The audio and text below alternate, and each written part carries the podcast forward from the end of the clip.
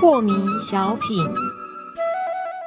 张讲师您好，有一位听众朋友，他想请教讲师，他说啊，这个做事啊，那个笨手笨脚的，这跟内在的心性气机之类的有关系吗？是跟气质是直接的关系嘛？嗯哼，气如果越轻越巧，是，那么人呢就感觉越聪明。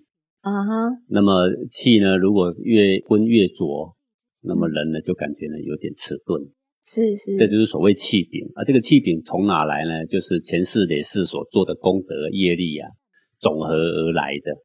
啊，对，那当然一个人慢慢修炼，他的气柄越来越轻的时候呢，人家说啊，修修修，有一天啊，智慧终于开了，有 那就是气柄慢慢造化，播音取阳，是，然后突破了某一个临界点啊，又进了一层，然后又修修修，又进化到某个临界点，又突破一层，哎，又精进了啊，大概哦。是这个意思。嗯，谢谢讲师。